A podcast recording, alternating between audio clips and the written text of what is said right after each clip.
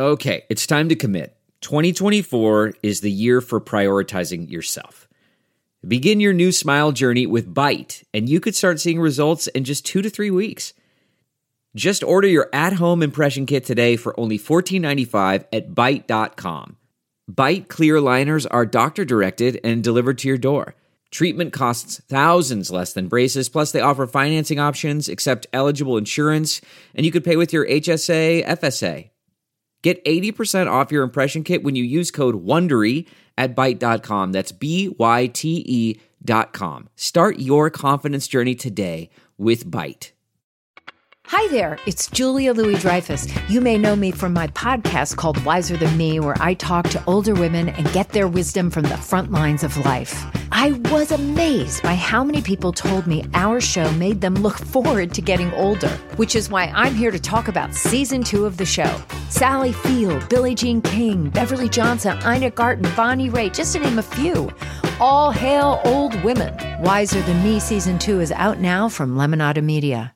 Hey, y'all. Since In the Heights is on its way to theaters, we are going to talk about another recent Broadway theatrical adaptation. Yeah, that's right. We're talking Cats. It's the 2019 mu- movie musical that is rotten at 19% on the tomato meter with a 53% audience score. We have a very special guest today with us, Angie Han, the deputy editor and critic at Mashable, who's going to give us a little tease of what she thinks of Cats.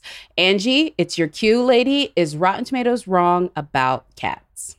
Rotten Tomatoes is limited in its ability to convey the full experience of cats via a single number. Damn. For the first time we're doing it this way, you are kicking it off with style. And with that being said, Brian, let's cue the music.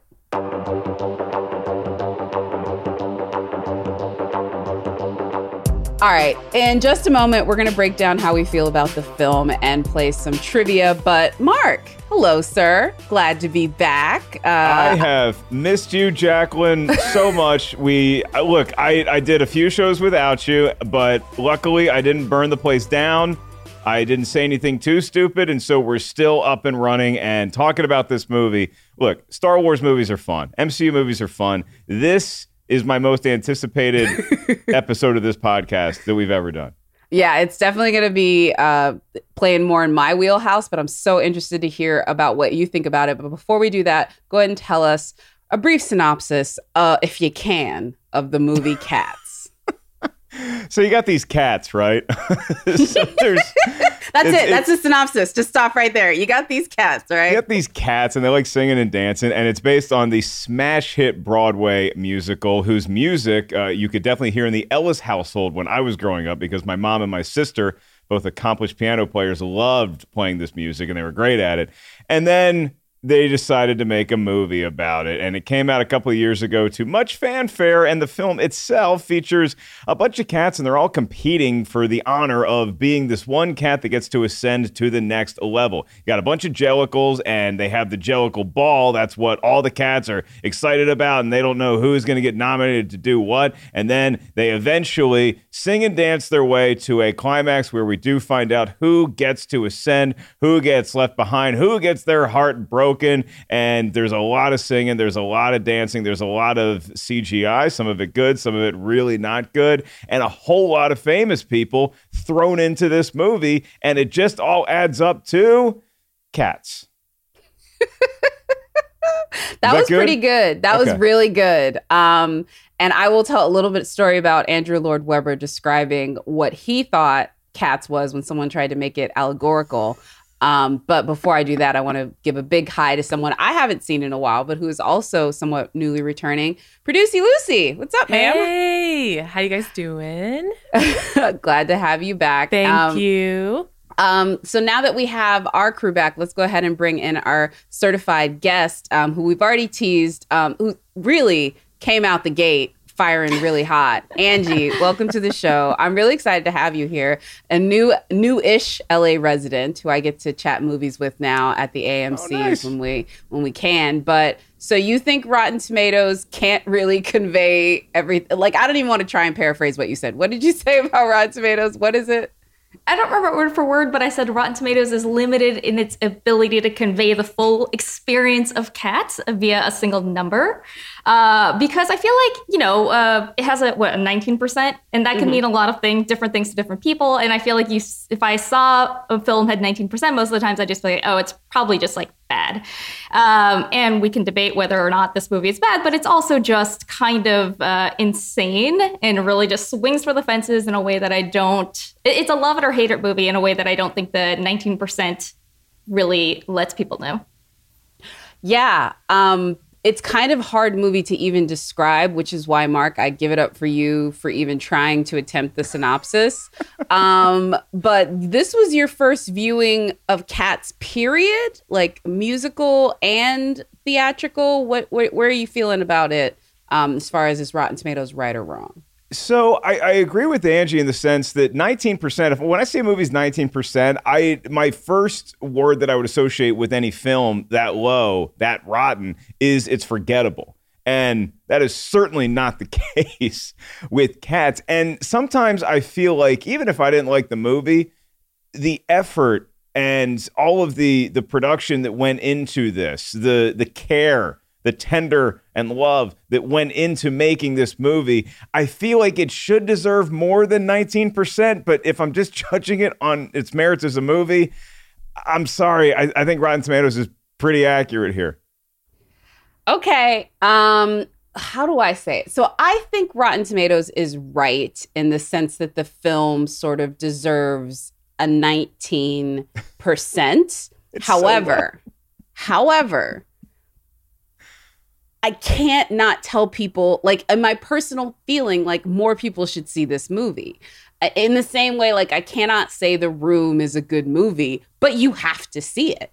Because mm. until you see Tommy Wiseau hump the air, you cannot really experience that. And so, yeah, you really, you have to experience it. And, and it's not that long ago, but thinking back to like the fact that I went to London to do the junket for this movie, like there was so many things with me in this movie that happened that we will get into, and I'm gonna need a little trip back to what was happening. So thankfully, we have Mr. Tim Ryan, our review our review curation manager, who's gonna take us back to the time of cats with our favorite segment, Two Minutes with Tim. Brian, cue us up.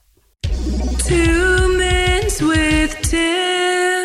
You know, every so often a movie will come along that inspires normally mild mannered film critics to go completely insane. In 2019, that movie was Cats. And a big reason for that was for so many, Cats was a singular experience. It was seemingly unencumbered by the usual notions of taste and sense and plot that drives most other movies. In other words, there's nothing quite like Cats. Given that so many critics watch this movie with slack jawed fascination, the usual criteria for good or bad or fresh or rotten are a little skewed. But let's go to the numbers. Cats is rotten at 19% on the tomato meter with 326 reviews, and it's got a 53% audience score. So, what did the critics have to say? In a rotten review, Alison Willmore of New York Magazine slash Vulture wrote There is something magical about the simple fact that this movie exists in all its obscene, absurd wonder, its terrible filmmaking choices, and bursts of jaw dropping talent. However, in a fresh review, Angie Han of Mashable wrote, I gasped with laughter. I covered my face. I pulled my hair. I clasped my hands over my mouth to keep from screaming. Cats has broken me, and I've never felt happier. A puntastic Rotten Tomatoes critics consensus reads Despite its formidable cast, this Cats adaptation is a clawful mistake that will leave most viewers begging to be put out of their mercy. So, that's Cats. Jacqueline, Mark, is Cats now and forever? Or someday will it be a distant memory?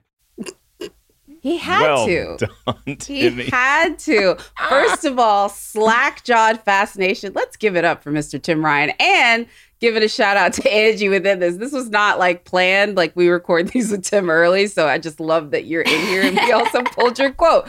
But let's save talking about that along with all of the other just ooey gooey greatness that is this movie uh, in movie talk. So, Brian, let's head on over to movie talk.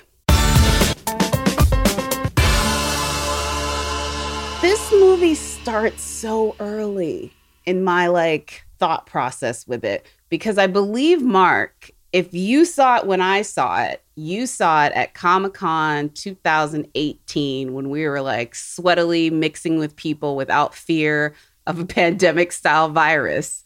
That's when the Cats trailer premiered. It was like July, like literally right in the middle of Comic Con is when that trailer premiered. And that was sort of the first, I think, visual representation of what we all thought was maybe going to happen when you hear random casting like James Corden and Taylor Swift and Jason Derulo mixed with Judi Dench.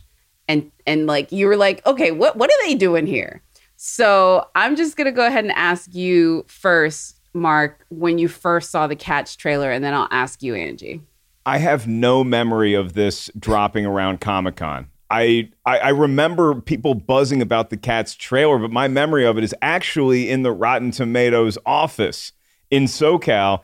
And Lucy, in particular, producer Lucy, being so excited about the trailer. She's singing the music and she was just so pumped for it. And I just remember looking at it and being like, okay, I know right now this is not going to be my cup of tea, but I'm probably going to have to watch this movie at some point. I didn't know that I would get to postpone that viewing for a couple of years, but then ultimately, I have no recollection of this trailer during Comic Con, but man, I really, if I was doing stand up that night, I can't believe that I didn't do my due diligence in writing jokes talking about the Cats trailer. Yeah, you didn't. It was July 18th, which I Wow. believe, yeah, like that's either Yeah. like the Thursday or Saturday of that. Uh, G- uh, Angie, what about you? When did you see the Cats trailer and what was your initial thoughts? I don't remember like the exact moment that I saw it. I remember it dropping online and everyone had like a field day on Twitter making fun of it or just being like, OMG, WTF. Uh, what I remember is a couple months before that, I was at CinemaCon and, you know, like the different studios present like all the upcoming movies they have coming up. And we were very, we were very, very much hoping that Cats would drop something. They did not. They dropped like a little sizzle reel where the actors are like, oh, Cats is very important and it's very innovative and exciting, like one of those. But then we just started hearing weird things like, oh, the cats are going to be cat sized, so the sets are going to be humongous. There was all this talk of like digital for technology. And I remember just being like, I mean, at the time, I was like, this is probably going to be disappointing and it's probably going to be more like boring than I think it's going to be. But, you know, it was fun. It was fun to think about and to imagine. Yeah. Okay. So I guess I'm the only one that I, I very much remember when this trailer dropped because this was what it was. First of all, Tom Hooper, like people like think of Les Mis now as like this great thing because it won a bunch of awards and it was like a big blockbuster. That was not a beloved musical. A lot of people had issues with it, and especially some of Tom Hooper's, I would say, more like questionable choices, like filming it live on set and having these like crazy in your face close ups to make sure people know, like, oh, yeah, they're really singing live to the point where the Tonys made fun of it the year that Neil Patrick Harris hosted, talking about, like, oh, Tom Cooper close ups. Here we go. I watched this trailer probably 15 times the day that it came out because it was like and and I will give a shout out to a friend of, of ours and a friend of the podcast, Andre the Black Nerd. He did a reaction video to Cats based on my recommendation, and I'm gonna go ahead and call him out for this because he was at Comic Con, and you know, with, there's a lot for folks in the YouTube space to do at that time. But I told him I was like, hey, I know this is not in your wheelhouse, but you need to do a reaction video to the Cats trailer. and basically, how he opens that video is how I thought of it, which is he opens it where he's just like, ooh, what? Ooh, wow. And that was it. And, like, it's, it's like his reaction to that moment in the trailer is pretty much mine, which is surprise, curiosity, and then shock and awe, and then laugh. and that was basically it. And mostly because of the off putting CGI. Like the heads moved in the trailer. Like in the trailer, we saw this is not finished. And not only is it not finished, it is so not finished. I am very concerned that they will ever finish. Um, so it was one of those moments, and that happens a lot. You know, the first Aladdin trailer didn't really look as good as it would look. But man, it was it was so questionable. And I just remember being like, how are they gonna try and make this look real? Because the first thing I thought as someone who's actually a fan of the musical cats is this is ill conceived and and and that was basically where i went um from there because i remember the casting news i went from like happy to like pissed off like throughout the casting news. And then the trailer just solidified me to be like, oh, this is to be bad. And I can't wait to see how bad it's to be. But I mean, I couldn't believe the casting news. I w- when I was looking at the cast, I was like, "This, how is this movie possibly going to be bad?" Because look at everybody. Like, no, Dame Judi Dench and Idris Elba and Ian McKellen. They're not going to sign on to something that's going to make them look ridiculous, right? you would think. I mean, did It you think also- cast was good, Angie? Yeah, I was like, were you excited about the cast? Disturbed? I remember it mostly just being like with every new announcement, it was like, are they just picking names out of a hat? Like it felt like when you have like friends over and you're playing like that game where you put celebrities' names in a hat and then you just kind of pick random ones because it was just like, like who, what, why? The comfort of your favorite seat is now your comfy car selling command center, thanks to Carvana. It doesn't get any better than this. Your favorite seat's the best spot in the house. Make it even better by entering your license plate or VIN and getting a real offer in minutes. There really is no place like home. And speaking of home, Carvana will pick up your car from yours after you finalize your offer. Visit Carvana.com or download the app and sell your car from your comfy place. Delve into the shadows of the mind with Sleeping Dogs, a gripping murder mystery starring Academy Award winner Russell Crowe. Now available on digital. Crow portrays an ex homicide detective unraveling a brutal murder he can't recall. Uncovering secrets from his past, he learns a chilling truth. It's best to let sleeping dogs lie. Visit sleepingdogsmovie.com slash Wondery to watch Sleeping Dogs, now on digital. That's sleepingdogsmovie.com slash Wondery. Yeah, I, I really think because it's cats and because it has the potential, like Universal does know how to do musicals. They're, they're about to do Wicked. They're doing the Madonna movie, which is going to be a musical. They're doing Dear Evan Hansen. Like Universal knows how to do that. But I'm just so concerned with just this idea of them thinking that this was going to be a good idea because it's a difficult concept. I mean, Angie, have you seen the actual musical? Like, did you, how much cats knowledge did you have before this? Not very much. Like in the months leading up to Cats coming out, like I had learned more about it because it was in the news all the time, but I had never seen the stage musical. Oh, and Mark, you had none. Well, the one I thing did I, know will the t- music though. I was very familiar with the music, particularly Memory, just because I I heard it. It was like seriously, my mom and my sister loved playing, particularly the music from Cats and Phantom of the Opera. I guess we were a big Andrew Lloyd Webber household. Well, does that mean that some, I mean, I'll just go ahead and ask you this. When you go to the movie, was there a scene like when you looked at it that was a musical adaptation that you particularly vibed with? I mean, I think it's fair to say you were not about this one, but no, and and the first musical number I I thought kind of fell flat for me, but I did enjoy some of the ones. The more comedic ones I thought were actually pulled off pretty well. My favorite musical number probably in the whole movie is when we get to the Jellicle Ball and we're about to maybe see who gets to go to the what is it the Heaviside Layer and um and Taylor Swift's cat shows up and she has this cool song and dance and then everybody gets high on catnip. I'm like this is this is what I paid to see. And by the way, I did pay to stream this movie, and this is the only time I'm ever going to invoice Rotten Tomatoes for the, the fee that I paid because I am now the proud owner of Cats on a streaming service. oh wow, Yeah, I own Well, it. wait. Anybody, y'all want to come over? Come on over. Let's have a cat night. I don't Well- need to. I also own it on iTunes. yeah, I I do as well. I think we all do because we all had to watch it around the same time, and it's not available for rent. Like they're basically like, "Oh, you want to see this? You need to buy it." I don't blame them. Don't hate the player on this one because that is some great game right there. Real quick though, Angie, is there anybody who you particularly felt in the cast was like the top and the bottom? And then I want you to talk to me about which scenes make you say to people, you have to see this. But first, who's the top in your casting estimation and who's the bottom? like who does the best? Yeah, like who's your favorite cat casting in this movie and who's the worst? Um, let me think.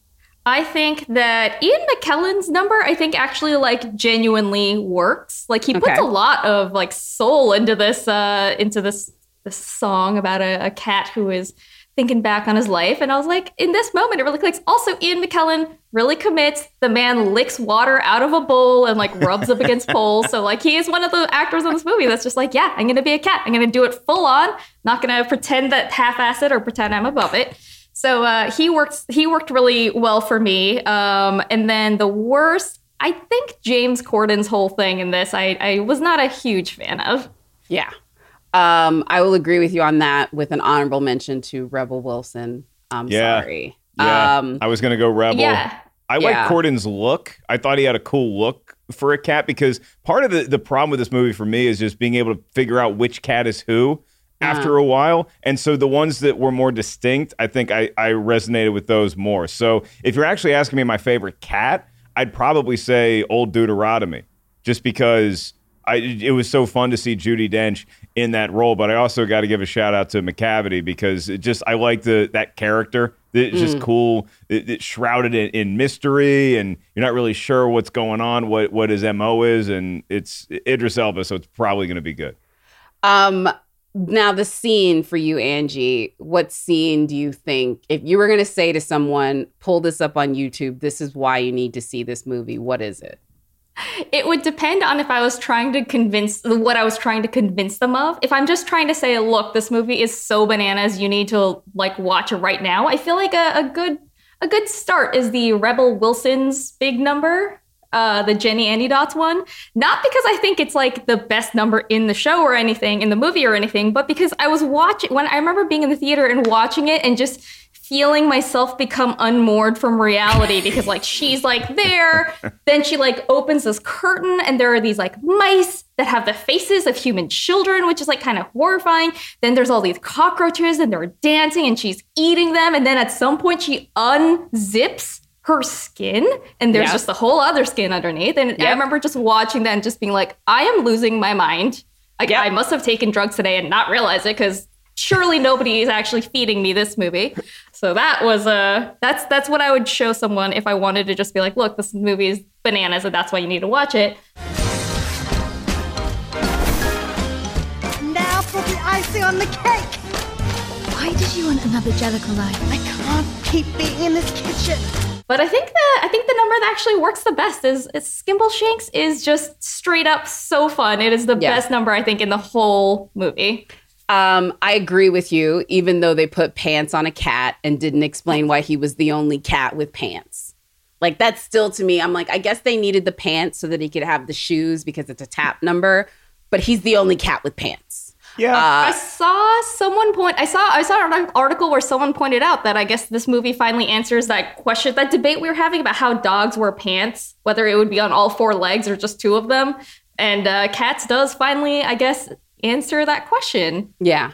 I just thought it was very like I, I sorry I thought it was very European of the cats to, to just be be cool with being naked, but if you want to express yourself and wear something, then then you're cool. So I I just think that they're more progressive than humans in that way because mm-hmm. you know you, sometimes dogs are walking you occasionally see a dog with a sweater on and and the other dogs aren't like hey what's why is this one wearing clothes they're just like hey nice sweater man let me smell your butt then they move on with their day and i think that's what I, I totally, and I also did not even eh, like have any thought that why is that one cat wearing pants? I was just like, ah, cool pants. That was exactly what I thought. Lucy, go ahead. And oh, then sorry. I, I just talk. I just wanted to say really quick to Skimble Shank scene. I think it's the one scene in the movie that's actually better than the 1998 video production version. It's so good, and the tap dancing is. I don't even think they do that in the 1998 version. So I was like, "Holy shit, this is amazing!" Sorry. Yeah. I just love cats. I had to. I had to say something. No, no, I I agree with you. I would put that one close to the top. Um, I would put Macavity's number before he opens and you see Idris Elba in brown fur that makes him look like he's really weirdly naked. His number was great up until then. But as soon as he did that, I was like, what? And Angie, your scene is actually the one where I'm like, so when I saw cats, I did then they did the like social reaction. I called it a catnip soaked fever dream that is visually laughable, but I could not look away.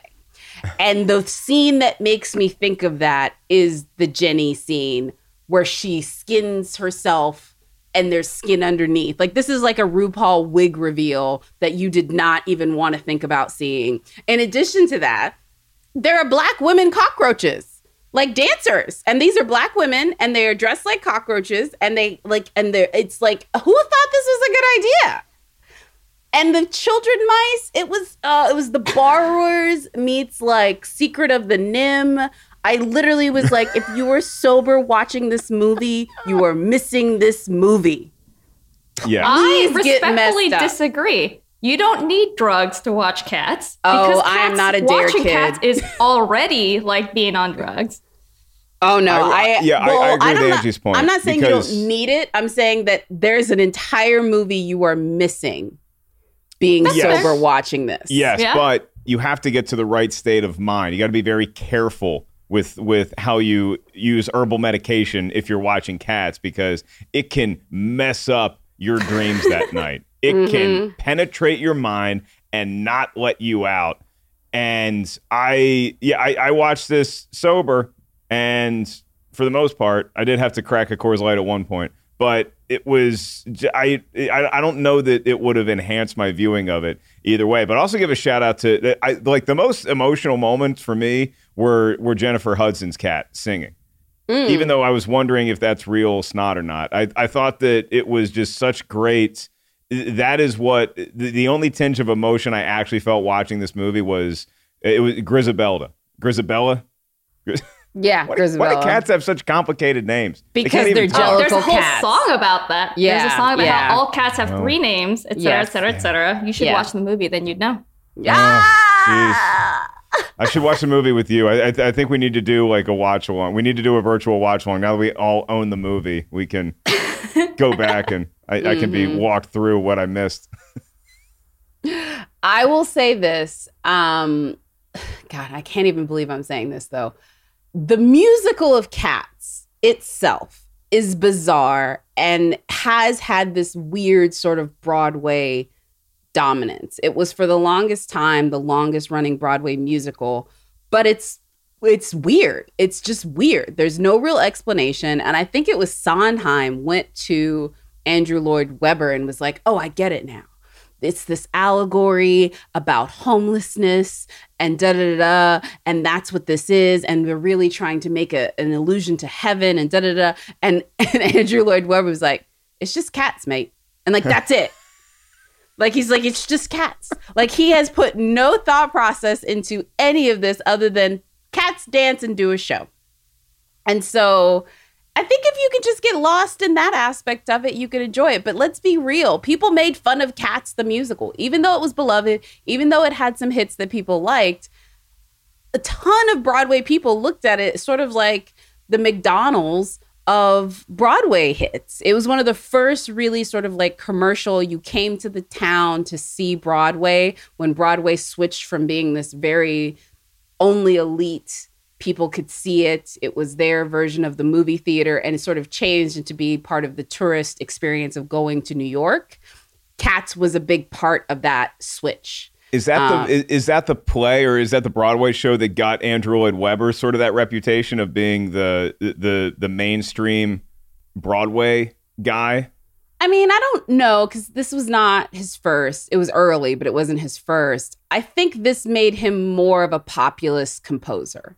Yeah. I will say that. Whereas in like, yeah, there's people that know Stephen Sondheim and they know what he's done, but I don't know. I think there's a different level to it. There's What always other- a different level to everything. What other musicals has he done for those listeners in Nebraska who may not follow? I just know Phantom Uh, of the Opera. That's it. As I say, Yeah. just Phantom of the Opera. um, let's see, Jesus Christ Superstar Oh, is I his love debut. He did Evita. He did um, Starlight Express, Sunset Boulevard, um, Woman I in have White. seen Phantom and I've seen Jesus Christ Superstar on Broadway. So I got Yeah. some I got some artistic credibility. And my favorite from his filmography, Deep Blue Sea, the musical. Um, is that a Yeah. shout out to our expert researcher Mark Hoffmeyer? Is that that, a is real a thing? shout out. That is a real thing, and it is a shout out to Mark Hoffmeyer because he did do that. Um, wow. School of Rock. He also did the School of Rock musical adaptation, which I think is his last one that he produced. And he's a lord in the House of Lords. Um, he's like, it's it's a different. He's a different kid. You know what I'm saying? Anyway, I think this is really funny because uh, Tom Hooper directed The Danish Girl, which won Alicia Vikander and I believe also Eddie Redmayne Oscars was nominated for several, and his follow up film is Cats. Yeah. And I just, there's just a part of me that will always be like, okay, this is the guy that did the King's Speech. I was gonna say- Oscar winner. I love, love, love the King's speech, and I love what he did with it, and I love his directorial choices in this. And I think that when you watch this movie, I don't know how you felt about it, Angie, but it's almost like Tom Hooper knew he had one choice, and he's like, "I'm just going to lean into the craziness of this. I'm just, and I can't, I can't meet the audience halfway. I have to go full nuts with this movie." I agree that he went, he like really committed, which is one of the things that I love about this movie is that there was no sense that these people are like kind of half assing it. But I actually feel like one of the things that makes Cats the movie so strange are all the choices that they uh, made to try to make it seem more like staid and respectable. Like the Yeah. fact that they were like, no, like we like we don't want people in like costumes. That would be crazy. We gotta we gotta be we gotta make this res- look respectable by employing cutting edge digital fur technology and having their ears like twitch around and like stuff like that. And like all of that, I can see how I can kind of see how you're like, oh, I'm gonna, I'm Tom Hooper. I want like another like Les Mis type hit. I'm gonna try to do that, make it seem like very real and whatnot. But like watching it, that's exactly why it feels so bizarre. That's what launched it right into Uncanny Valley. Yeah. Um, I want to I want to make sure we get a chance to talk more about the pantheon of, of cats on screen and also a little bit more about uh, Tom Hooper. But I do want to add this one to it as well, which is that this is more about movie musicals. There's several movie musicals that have been like put on the list of like you can't make this into a movie. West Side Story, based on a play, has a story with three arcs. That's very easy to turn into a Broadway musical. But but Cats and prior to that Chicago were both thought to be somewhat unfilmable in a theatrical format for a bunch of reasons, but the main one being is they're very much to the audience, speaking to the audience productions. And the way they did it with Chicago is they put all the musical numbers in Roxy's head, which sounds brilliant now, but when Rob Marshall did that, it was like, ba ba ba ba. I think Tom Hooper thought that he could do that with this. He thought that he could like make it real and so therefore make it good. And that was just like the dumbest thing I've ever seen for. But I'm I'm just curious, do you think it could have ever been done accurately, like as a stage play, Angie, and people would have bought it like the way they bought maybe Les Mis or other music movie musicals that people have like liked and not made fun of? I mean, it's hard for me to personally imagine how that would be done. Of course, I'm also not like a you know big director where that's my job. So never say never. I feel like uh, animated, for example, probably would have been a much easier sell in a lot of ways with this movie because it's so wacky. Um, and I was actually just thinking, I was I was just talking just now about how like part of what makes Cats so weird is all the choices that it made to be respectable and. I kind of feel like if you had handed this over to someone who was more committed to like, no, I I like to, you know, just be I want it to be like completely bold and completely crazy. Like if they were trying harder to make it crazy, it would almost be less crazy. Yeah. Like the reason why it's bad is because they tried to make it good. Very a la the room. Uh Mark, this was not your cats movie. But what, what's your what's your top cats movie? Like what what cat movie do you look at and you're like, all right, I got you. My top movie that is featuring cats of some sort mm-hmm. would probably be another movie that relied heavily on CGI, and that would be The Jungle Book, the Disney version of The Jungle Book. It's got tons of cats in it, and they're walking around and they're talking. They do maybe a little bit of humming, if not full on singing. But I agree with Angie. I think the only way you can make Cats, the Broadway play, into a movie musical is to do it animated because and that's the only way that I think that audiences would take it seriously, which sounds ironic because people sometimes associate animated movies with kids, although they are for everybody. But it's it's the same thing with comedy. Like you can get away with so much more in the world of animation if you're if you're the simpsons or family guy as opposed to what you can just get away with where that line is where you're pushing the envelope live action and sometimes it just doesn't translate well which is why i'm so curious to uh, you know talk to people who have seen the broadway play and it's like well what was it about this i know that it's wacky on broadway too but how is it the longest running show of all time i guess it's because people love watching the live aspect of it. They love the live singing and dancing of it because the, the the choreography is great, but I think it just it's like, well, yeah, but you got you know 30 takes to do it in making a movie. I want to see it live once done done well. All right. Uh, what about you, Angie? Top cats movie. You're a cat owner. I am a cat owner, so my my actual favorite movie involving cats is every time I videotape or you know film them on my iPhone. Uh, but my favorite movie involving a cat, like any movie involving a cat. Yeah, like or cat. You know, yeah. I, I think that's Okay. fair. Uh, one that comes to mind that is not like this, but is I guess you could call it a musical. Inside Llewyn Davis. Guy carries around a cat for a lot of the movie. Ooh, nice. Actually, that is a good pull. And the cat is a very um intricate part of the storyline. Well, not intricate, but very he helps move the story. How about that? Yes, Yeah. Yeah, he's like an important figure in the There's a lot of good cat movies out there. Li- Life of Pi has a really cool tiger, and I really like Yeah. Life of Pi. Um, but I probably would actually redact the Jungle Book because as much as I love both versions of it, Milo and Otis, The Adventures of Milo and Yeah. Otis, they're just a dog and a cat, and dogs and cats don't like each other. Well, they do in this movie, kids, because they got to survive together. It was, it was Homeward Bound before Homeward, Homeward Bound, Bound, and it's yeah. better than Homeward Bound. That movie is so good. Actually, Mm-hmm. I'm with you on that one. So my favorite cat movie is um, the movie in which I knew that this filmmaker was going to do great things, uh, and that is Mr. Jordan Peele's Keanu. Him and Key and Peele did Yes. Keanu that premiered at South by Southwest, and like the the indie film kid in me would be like, watch Kedi. That's a very good cat movie, and like you know that's very highbrow. But seriously, Keanu. First of all, that cat is adorable, and they put him in a thug necklace with a hat. And so that right there makes him amazing. But my honorable mention is the Texas lawyer with the cat filter from earlier this year, where he was on a Zoom and he didn't realize that he had a cat filter on. And he was like, I- I'm here. Um, I- I'm not a cat. Oh my gosh! Oh, I remember that. I- that is the best. That is cinema in motion. That I is the best. All right, we- oh, I'm gonna treat myself. Yeah, Oh, you got to check this out. It is literally probably 30 seconds that will automatically make you giggle. And if you can make it through the video without smiling, you should seek help immediately because mm, Okay. someone has stolen your soul. Real quick before we get out of here, there's so many bizarre things about it. Like Jason Derulo, who literally is a thirst trap in motion, making him unsexy. Dame Judi Dench doing cat like leg lifts in a fur coat.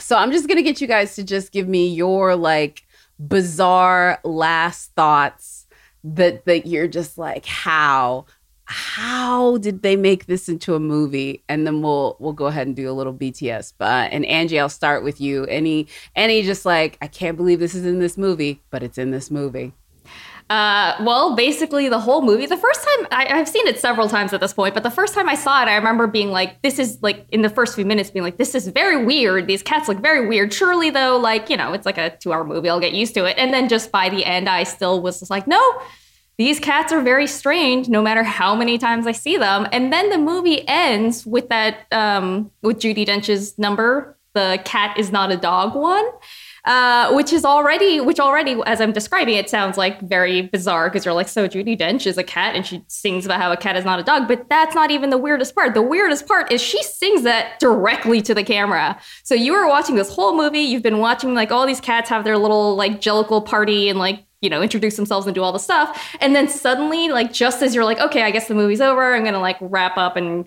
get out of here, like, Judi Dench just looks straight at the camera, straight into your soul, and then starts talking to you about what you were supposed to have learned, which is mainly that a cat is not a dog, which sure i mean that that is a true fact and then not only that but it also just that song also keeps going several times after you think it's finally over so every time I was just like, wow, this is nuts. Okay, I'm gonna oh, we're still going. So that Yeah. that that I think is just the, the perfect way to finish off this movie. Yeah. And with the other cats basically staring at her in the weird way Yes. you would, like, yeah, we have to look interested and you looking at nothing. Uh Mark, what is your, you know, cat's moment? the one that illuminated it the most for me is when I believe it's the tap dancing number and they're all dancing on the train tracks.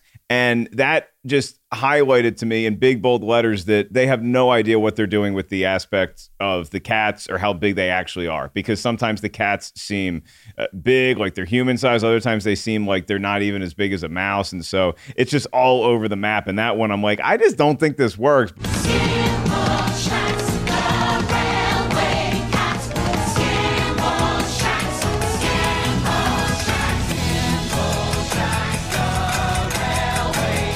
By that point, if you're really, if the biggest issue you have with this movie is that the cats don't eh, stay the same size all the time, you're probably watching the wrong film. Yeah. Um, I will say for me, the part that I was like, oh, oh, why? Uh was the was the fact that when I saw it at the junket, and this is a little bit behind the scenes, but it perfectly sort of segments in that. I saw a version that was not finished. And I saw this two weeks before the movie was supposed to hit Ah. theaters. and then I found out later that they did not actually finish this movie until the morning before the premiere. Mm, mm, like, mm. that's not cutting it close. That's just insane.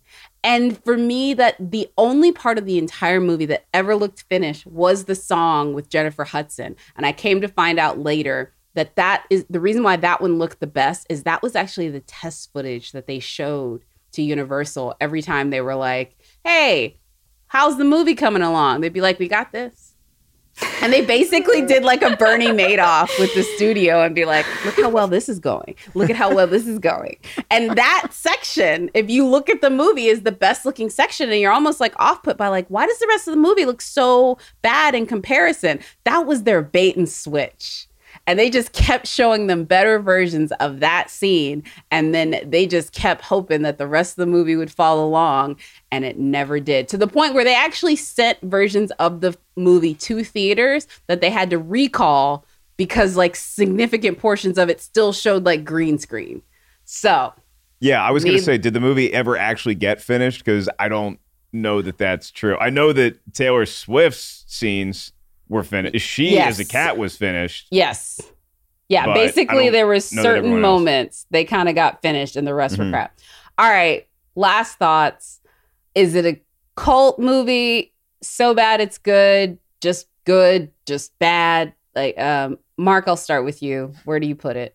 I don't think it's so bad it's good. I also don't think it's just a complete horrendous mess that no one should ever see. I think this is the very definition of a modern cult film. I'm not going to call it a cult classic. That's for the society to decide the next, you know, coming decades. But I feel like this is a movie that, like Rocky Horror Picture Show or anything else, you can get together with a bunch of friends and go to a rowdy late night screening and have a lot of fun celebrating slash mocking this movie. And with this, that that Venn diagram is very overlapping with having a blast watching it and also just lampooning it the entire time. I agree. Uh Angie, where do you put it? I echo most of what Mark said. I mean, before the pandemic shut down movie theaters, it it already it seemed like this film was already on its way to becoming like a cult movie because there were all those like rowdy screenings and all that stuff. And it, uh, and one of the reasons why I so fervently enjoy defending this film is because, like, sure, it makes a lot of very bizarre choices that, like, you know, people like people would be like that that that makes no sense. This doesn't look good. Like, what's happening here? But like, it's also a movie that uh, I have a great time. I had a great time watching it. Everyone that I've watched it with seems to have had a great time watching it. People love to talk about this movie, and I think all of these are elements that point to something more than just like it's not just oh this is a this is a bad movie and we you know whatever we can forget about it. Like it's a movie that maybe you think it's good, maybe you think it's bad, maybe you think it transcends those notions, which I feel like is kind of where I have settled. Uh, but either way, it is a it's a movie worth talking about, and you don't always get that. I think that's I think it's special in its own way.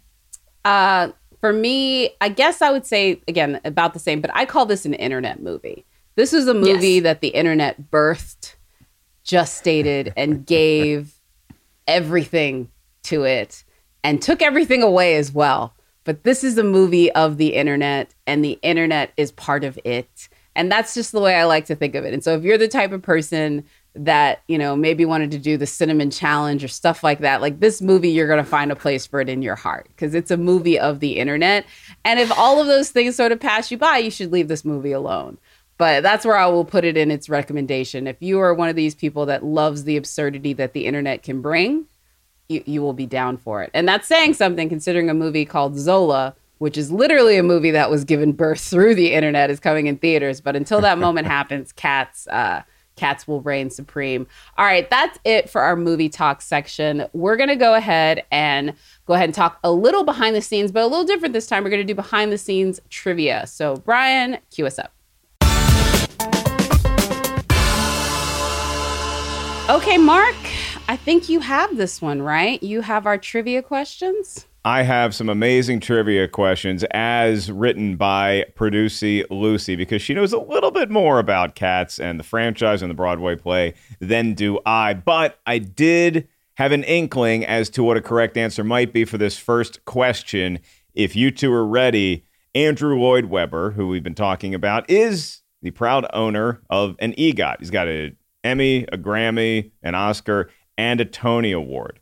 Can either one of you name how many EGOT winners there are? How many there are? How many? Well, I know some of the names. Don't say the names yet.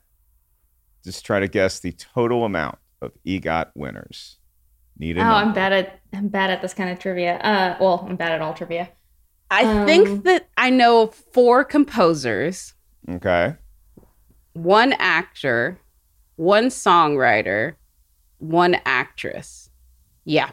I- I'm going to go ahead and say 12. Okay. Angie, I'll just I'll, I'll do over under with you. Do you think it's over or under 12? I was actually going to guess 12, so uh, now I guess I will go under. I would have gone under two. The answer is 16. There's been Yeah. Oh. 16. So now the next question, I'll start with Angie. Angie, can you name two EGOT winners that are not named Andrew Lloyd Webber? No. I'm, I'm sorry. I'm so bad at like awards trivia that my mind just goes completely That's okay. blank. Because Did the you- Frozen composers get get that? I um, believe that's a, so. That's a possibility. It was The was- Lopez, the Lopez. And technically, Yes. there's two of them. Yes. Yeah. So There you go. There you go. So now I'm going to make Jacqueline uh, give me two EGOT winners. Uh, John Andrew- John Legend Mhm. and Whoopi Goldberg, but also Rita Nailed. Moreno. It. also the guys that wrote uh, Alan Menken. Uh, the guys that wrote uh, Hairspray, Marc Shaiman, and what's his name, right? I think. Jacqueline knows her stuff. I, we were looking for Mel Brooks was the correct And answer. Mel Brooks, that's the other one. Yes, Mel Okay. Brooks. I did know Mel Brooks, but those are the only ones I could think of. Here's honestly. a very here's a very fun one that, that is more what we're talking about today because somebody from the movie cast of Cats was originally going to be a part of the original Broadway production, but they snapped their Achilles tendon a week before the play opened. So who I know this that? one. I do know this one too. Go ahead, go ahead Angie. Oh, Judi Dench. She was Mhm. going to be Grizabella, right? She was going to be Grizabella, and Angie gets major points for that one. Yes, one of the reasons why she signed up to do the movie and probably right. bullied Ian McKellen into it. Do you think she would have sung as well as Elaine Paige, who ended up playing her? I mean, I don't know, but Judi Dench was was that for the Broadway or for the West End version? Let me double. I double. think it was for the West End version because I think that's where it debuted because it's Andrew Lloyd Webber. Yeah, I, don't mean, it think was the yeah, the like original original. yeah So- Yeah. So I think that's West End because Elaine Anyway, Paige ended up um, taking her place and then played that role for a hundred years. mhm. Yeah. All right. One big trivia question left. And unfortunately for Angie, it is another uh, number question. And this time it is about the awards that Cats, the movie, won. But we're not talking about the Oscars. We are talking about the Razzies. How many Razzies were taken home by these kitties? Four. Oh. I'm guessing. Uh, Totally what el- I'm gonna guess. You know, I'm gonna guess high. I'm gonna guess eight. All right, you two are going to be great friends because you should meet in the middle and Six. go right to six. Yeah, I actually have another one more question that I think would be fun for us because we were talking about Tom Hooper and his many works prior to this um, movie, and I want everybody's take on who they think, what movie they think is the highest rated according to Rotten Tomatoes' tomato meter of Tom Hooper's career. It should be the King's Speech. Okay. My guess is the King's Speech. Okay. Um, there's a movie that I don't think I'm going to count because it's called Longford, and I've never heard of it, and it, it only has seven reviews, but it's 100%. So, congrats from 2006. It might be a TV drama. I'm not sure what it is, but I do know that The King's Speech, rightfully so, is sitting at a certified fresh number of, drumroll please, 94% on Rotten Tomatoes. And that movie did really well at the Ah. box office, too. So uh, good for him. Good for Tom Hooper. Uh, that one was a TV movie. Longford. Okay. Well, TVMA. didn't come out in theaters. did not it come out in technically doesn't theater. count. Yeah. Yeah. And that is that is your cat's trivia for today, kids. Use it wherever you work, with your family, with your friends. Impress everyone you know with your knowledge of how many Razzies the movie Cats won. Exactly. Six, Six. Razzies, including worst movie. including worst movie. And it could look, this is the thing I actually said, um, which is true. Cats was the best comedy of 2019. Period. And people were not ready to understand and hear that because there were actually comedies in 2019, but Cats was the best comedy in 2019 and I will hear no other debates. And I don't care that it came out on Christmas. It's the facts. All right. That's it for trivia. We're going to go ahead and go to the mailbag. Brian, take us there, please, sir.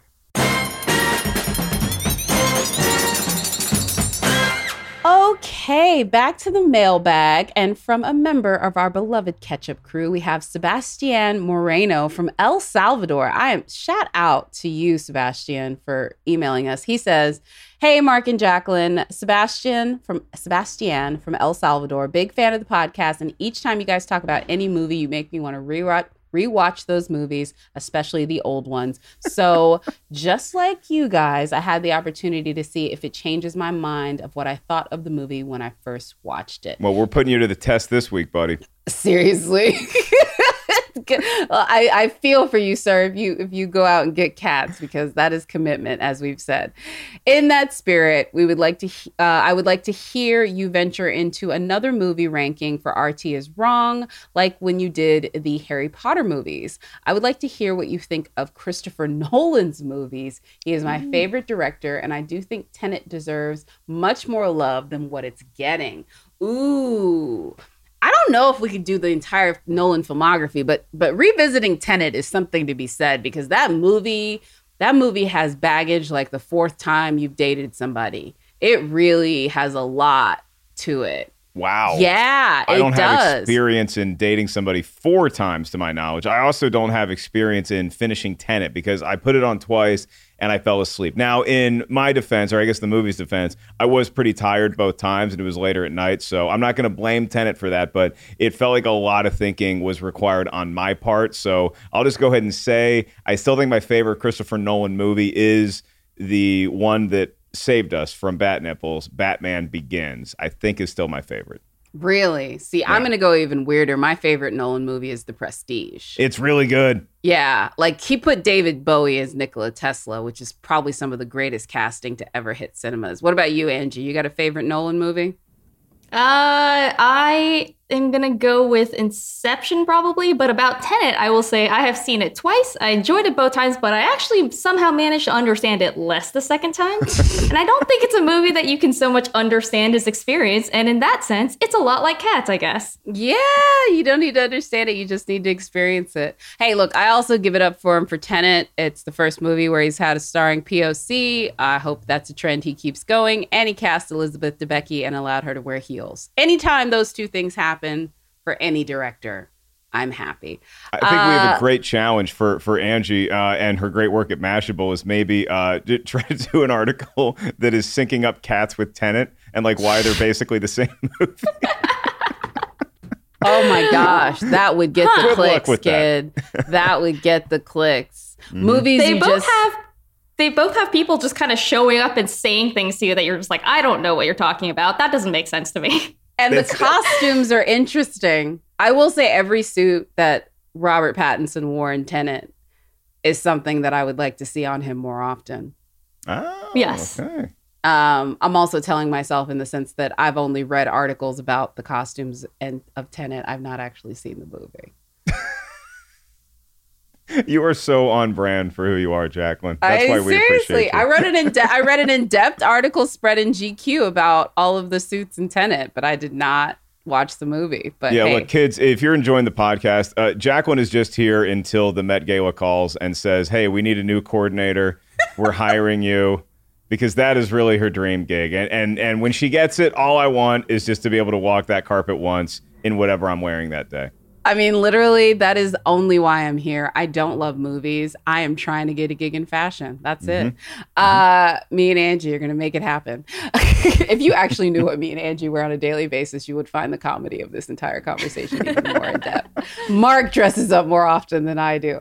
Angie, ma'am, thank you so much for being here today. It was a true joy. But um, tell us, folks, what you're working on. Obviously, they can check you out at Mashable, but what's new over there and what else you got going on? Uh, yeah, you can find my work on Mashable. Uh, You can also hear me about once a month on KPCC's Film Week, which is a, a radio show, like an old timey radio show, not just a podcast. Um, and you can find me on Twitter to yell about cats at AJHAN. Oh, I love that. Also, we also like to ask everybody that comes in here for a recommendation, movie, or you can do TV if you want to, but preferably if you got a if you got a movie reco for us. Oh, I was told I would have to answer this question, and then I just completely forgot. Uh, so I'm really sorry. Um, this is not exactly obscure, but I guess I will just go with Tenet for now because we were just talking about it, and it's a movie that I, it, it I think it is his. It is his uh, it is his dumbest movie, and I mean that as a compliment. It is not trying to be more than it is. It's a great time. Awesome. Well, then I'm going to go in here and say that uh, Netflix has a doc series called High on the Hog, which talks about how food from Africa migrated to become African Amer- become African American cuisine, which then became American cuisine. And if you hmm. ever wanted to learn about the various parts of the pig that we eat, check out this movie. It will make you hungry, but it is really, really dope. High on the Hog, Netflix. I'll, Wow. would recommend that Okay. one. It's really good. Like, and then you like want to go like eat the food. Like you want to like when you learn about the story of mac and cheese, you will never look at macaroni the same. never. Um anyway, thank you again Angie. A big shout out to Mr. Brian Perez. I want to give a shout out too to Producing Lucy. Welcome back. I'm glad to be back. Mr. Mark Ellis, you did such a good job while I was gone. I heard your your love with Naz and then also last week with Thor the Dark World. Uh you guys have been awesome. It was uh, sad to be gone, but glad to be back. And again, please email us subscribe to wherever you listen to podcasts and please rate and review. We want to make sure as many folks get a chance to listen to this podcast. And next week i really think folks are going to be excited. Mark what do we have for next week? We are getting into the world, the cinematic universe of it could involve dinosaurs at one point, The Fast and the Furious. And the movie that we are taking a closer examination in that great franchise is Tokyo Drift, which happens to be, as of me talking about it, one of the, I think, three Fast and Furious movies that I have not yet seen. And so I am very excited to watch Tokyo Drift, particularly in the context of F9 opening up. And I'm also really excited to see Into the Heights. I haven't seen it yet, but again, I can get swept up in the world of musicals. So I am looking forward to Into the Heights. oh you should absolutely see into the heights i've seen the stage production i have now seen the movie twice and if you could still be surprised if you've seen uh, the first one with the second one and no secret here. I love anything that Lin Manuel Miranda does, but he's a musical genius, and he will be probably the next EGOT winner we see. So there you go, kids. Okay. He's gonna beat those kids from uh from The Greatest Showman if it's the last thing I do. All right, guys. Thanks again. Um, you can find me at that Jacqueline. You can find him at Mark Ellis Live. Angie, you can find at Angie Han. And uh, again, thank you all for listening, and we'll see y'all next time. Bye.